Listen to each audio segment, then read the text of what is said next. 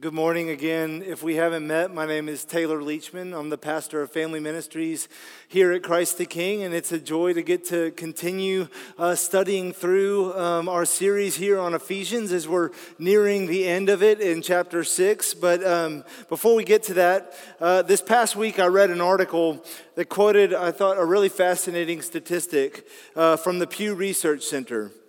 It said that only 37% of Americans find pastors to be honest and ethical.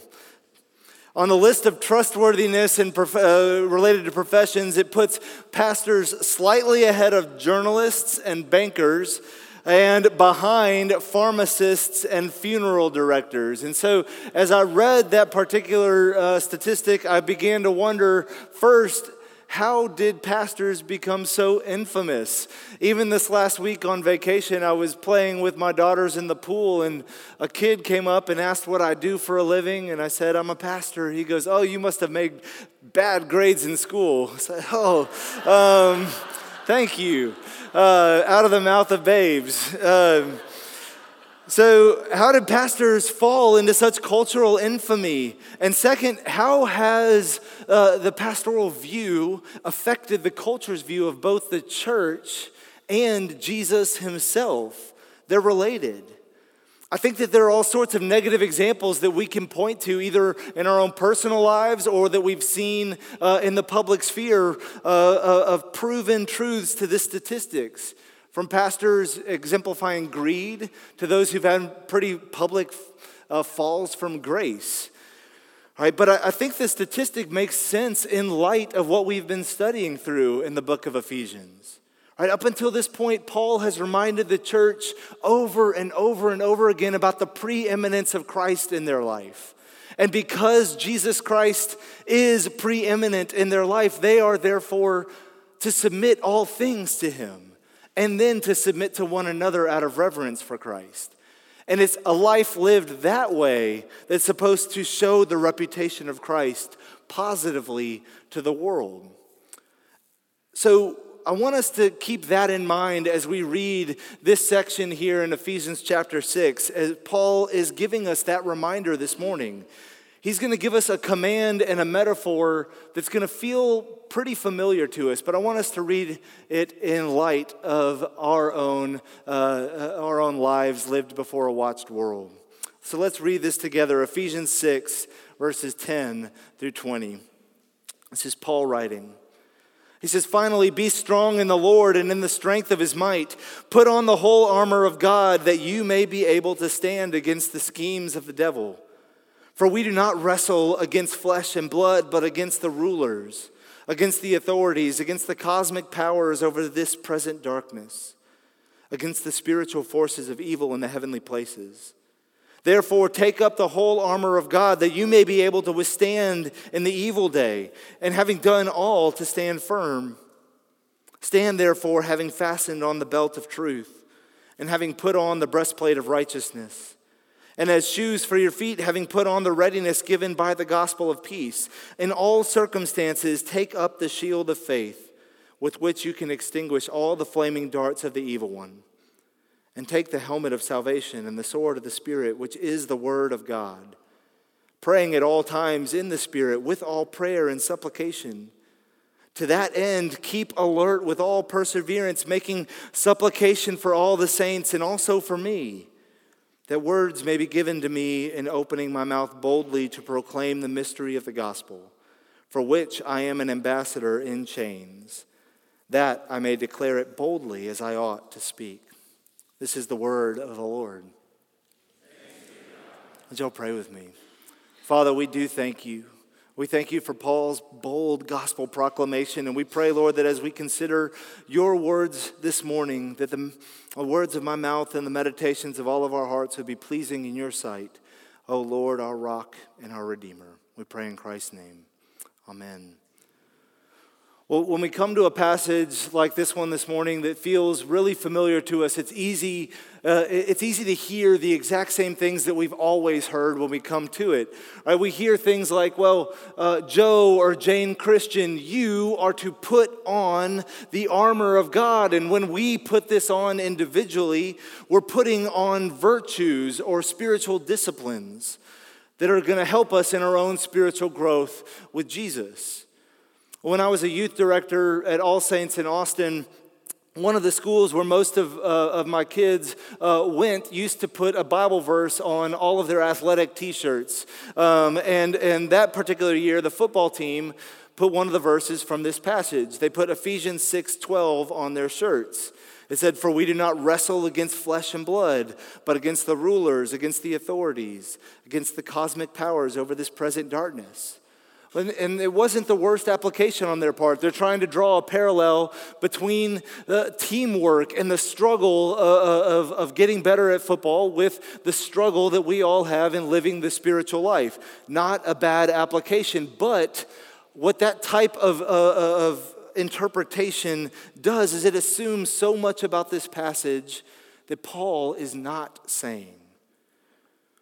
Right? It's easy to make this about virtual living or virtuous living or, or fighting the culture wars or, um, or, or, beating back uh, demons in spiritual warfare. But Paul is saying something bigger than that. Right? He says, Be strong in the Lord, put on the whole armor of God. And you know, he's not talking to you and to me as individuals.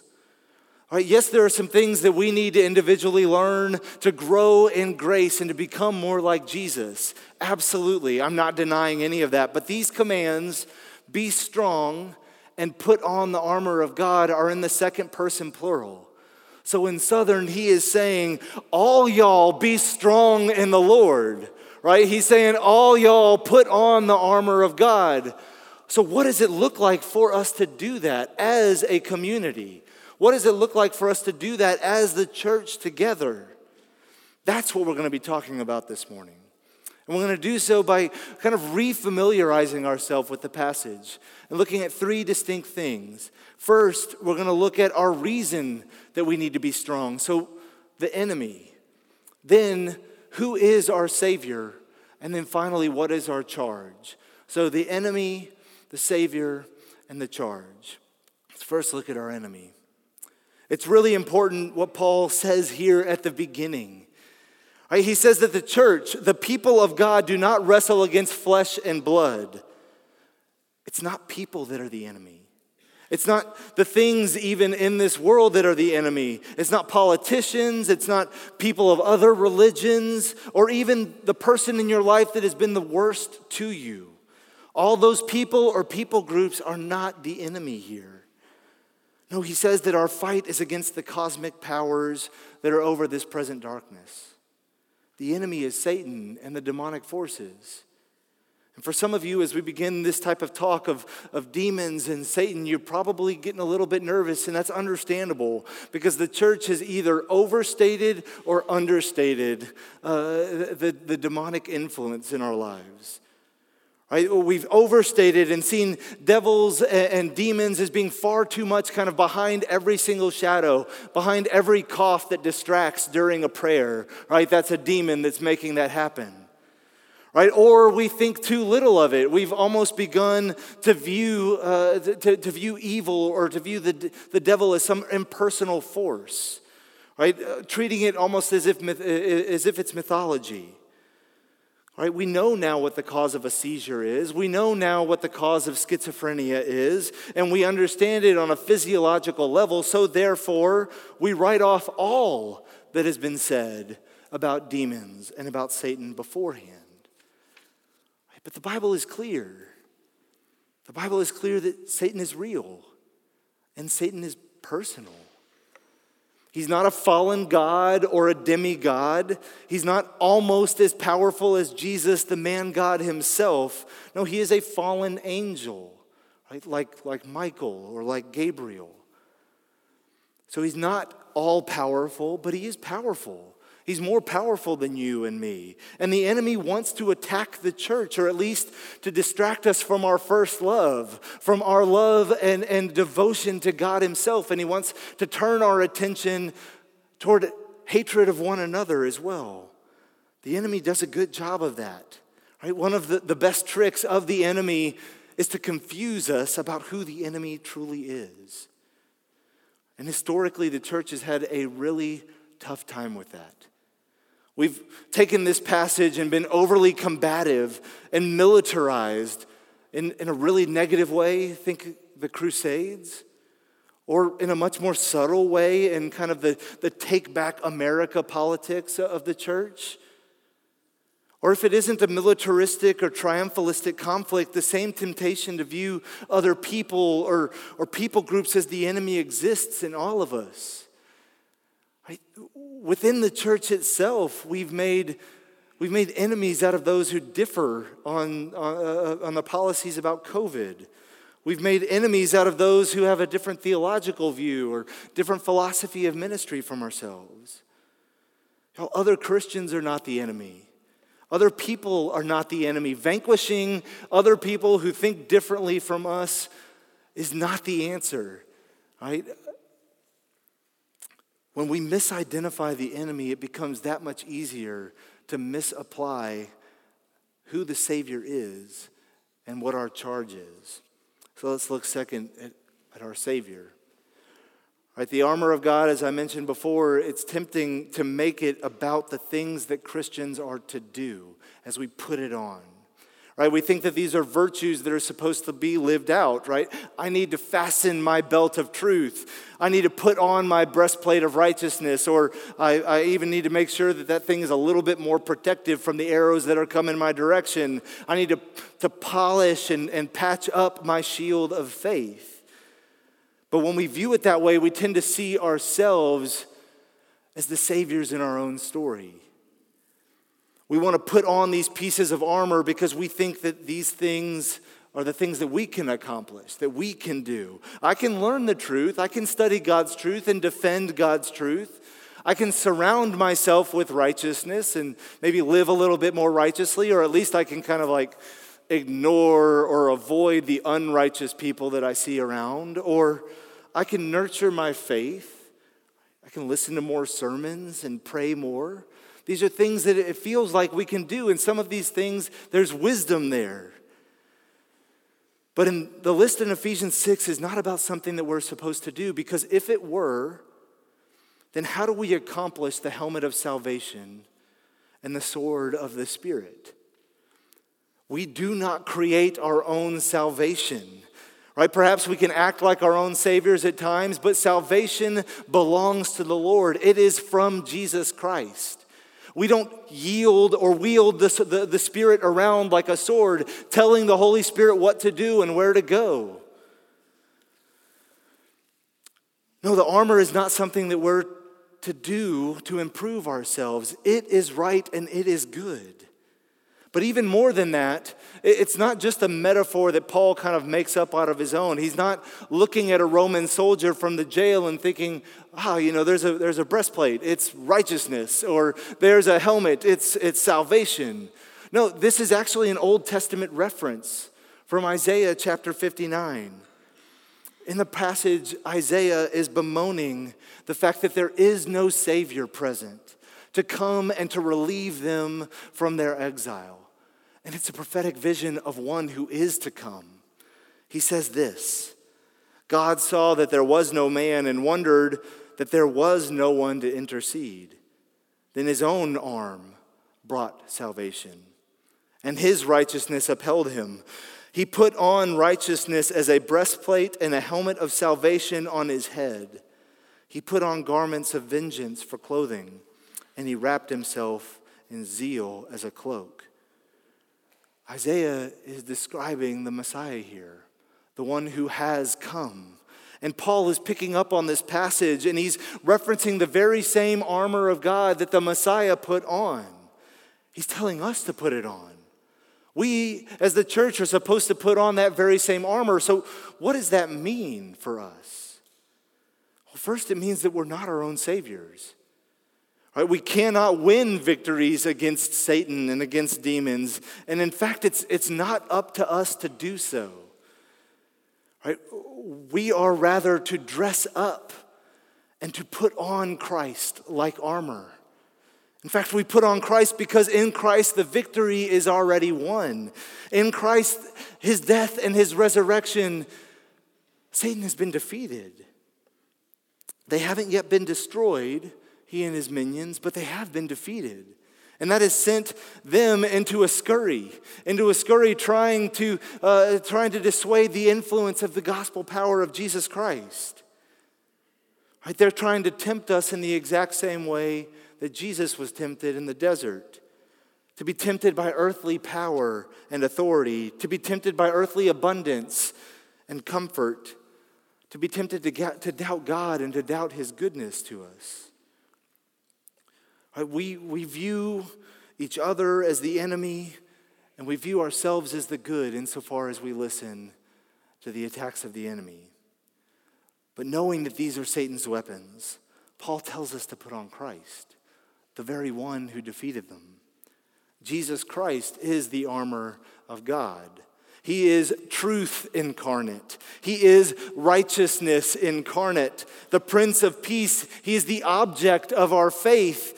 He is salvation. So we put Him on.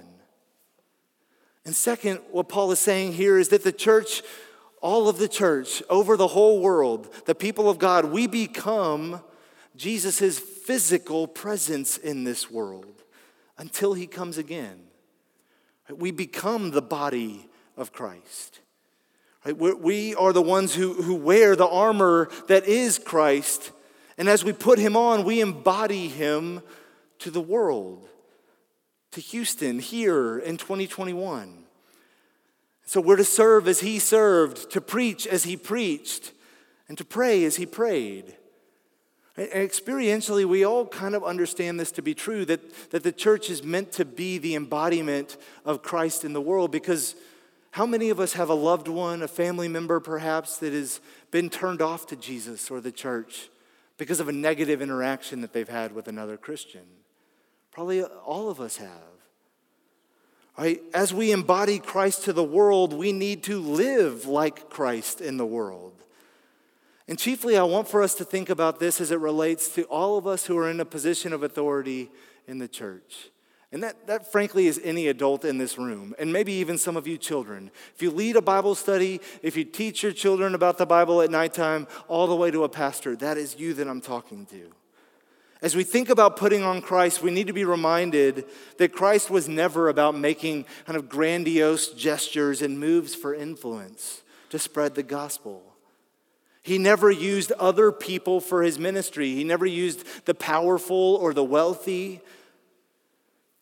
to gain a bigger foothold for his mission, nor did he use his own power to reveal himself to all of the earth. No, he came in a weak and a small way to demonstrate the very power of God. And this is so antithetical to the way that most American Christians and most uh, uh, uh of the American church live. We trust the big and the exciting. Right? We want big conversions and displays of the power of the gospel. We want Christians in places of influence and power so uh, that, that, that we can get more bang for our buck, so to speak. We buy into the lie sometimes, even that the ends justify the means of our ministries. But Jesus' ministry was never about the fanfare, it was never about the biggest bang for buck. It was incarnational and local, it was relational, and it was utterly sacrificial. And as we get closer to the launch of the new ministry year, let us put on the armor of God. Let us put on Christ. And as we do so, let us, let us live and let us minister in those same means. That our end goal may be the same end goal of Christ, that the world would encounter Jesus not encounter our influence or, or our uh, you know, kind of uh, desires, but rather encounter Jesus. So, how do we do this? What's, what's the charge that we have? When I was a kid, about five years before I ever began playing tackle football, I really wanted a set of football pads for Christmas. Um, and, and, like most kids who ask for it and get it, it's not like I wanted to wear the pads so that I could read books in the football pads. I wasn't gonna like show up for a nice family dinner in football pads. No, a kid wants football pads so he can put them on and hit things with it, right? And so when we read a passage like this to put on all of the armor of God, we think something similar. I want to put on the armor of God so that I can do something with it. Right? I'm on fire for God, so I now need to put on the armor so I can hit some people with some biblical truth, right? That's sort of the way that we embrace this type of passage. But that's not what Paul is saying here. What is the charge? He says, we're to put on the armor of God so that we can pray. We're to be a people that pray. Paul ends this section with an admonition of prayer. And how does that fit with what we're saying this morning? Simply this that prayer is talking to God about the things that are going on in our life. It's talking to God about uh, uh, what we need and acknowledging that we're not as strong as we think we are. We are not our own saviors. When we pray, we are asking God to act, and we're acknowledging that He has already acted. We're putting Him back as the central authority in our own lives. A community that believes itself to be a Savior is a community that struggles to pray. And truthfully, we all struggle to pray a little bit, particularly in this community. Right? We, we pray, we struggle to pray because it's too easy to buy into the lie that we're good enough, we're smart enough, and gosh darn, people, people like us, right? But the posture, posture of prayer is an act of faith itself. So, one very practical application for us. Between now and August 21st, which is the ministry launch, Let's pray daily for the church and, and pray for these four things. Pray that Christ the King would seek faithfulness over fruitfulness and influence, that we would be faithful as God has called us to be faithful. Second, pray that we would put on Christ as we embody him to our neighborhood and to our city. Third, pray that we would be a people who submit to one another out of reverence for Christ, as the passage in Ephesians up to this point has reminded us. And fourth, let's pray big. Let's pray for all of the saints, as Paul directs us here. Pray for all of the church, that we would all embody Christ to the watching world. About five years ago, I was at a park with my oldest two children and, uh, and a young teenage boy, about 13, came dressed up as Captain America. He, it was not Halloween, and he was much too old probably to be dressed up uh, uh, like this. But what I loved about it is that he didn't show up as, um, you know, as Stephen, we'll make up his name, as Stephen wearing Captain America garb. No, he showed up as Captain America. He was walking around looking for bad guys like Captain America, right? He was mimicking all of the movements that he'd seen in comic books and in television. He was being Captain America. Brothers and sisters, what if we put on Christ in the same way? What if we not only put on his saving grace that we might individually know of his goodness, but so that the world around us might taste and see that it is good too? What if Americans began to trust pastors and the church more? Because they found what God's people were like, that we are intended to be gracious, that we're people who are intended to be faithful, people of prayer, not power, grace, not greed. Right? Jesus is our Savior. And as we put him on, we put him on not to conquer other people and not to, uh, to make others the enemy, but rather, rather the fight against the very temptations that the evil one has for us to become just like everyone else. But let us fight against that. Put on Jesus Christ, the one who died for you and the one who loves you. Let's pray to that end. Our God and our Father, we do thank you. Lord, we thank you for the love that we have in Jesus Christ. And I pray, Father, that you would, by the power of your Spirit, make us a people who put him on. Put him on as we trust and rely upon him for salvation. But Father, put him on as we go about living in this world. Father, we thank you that you are with us and that you are for us. And we pray all of these things in Jesus' name. Amen.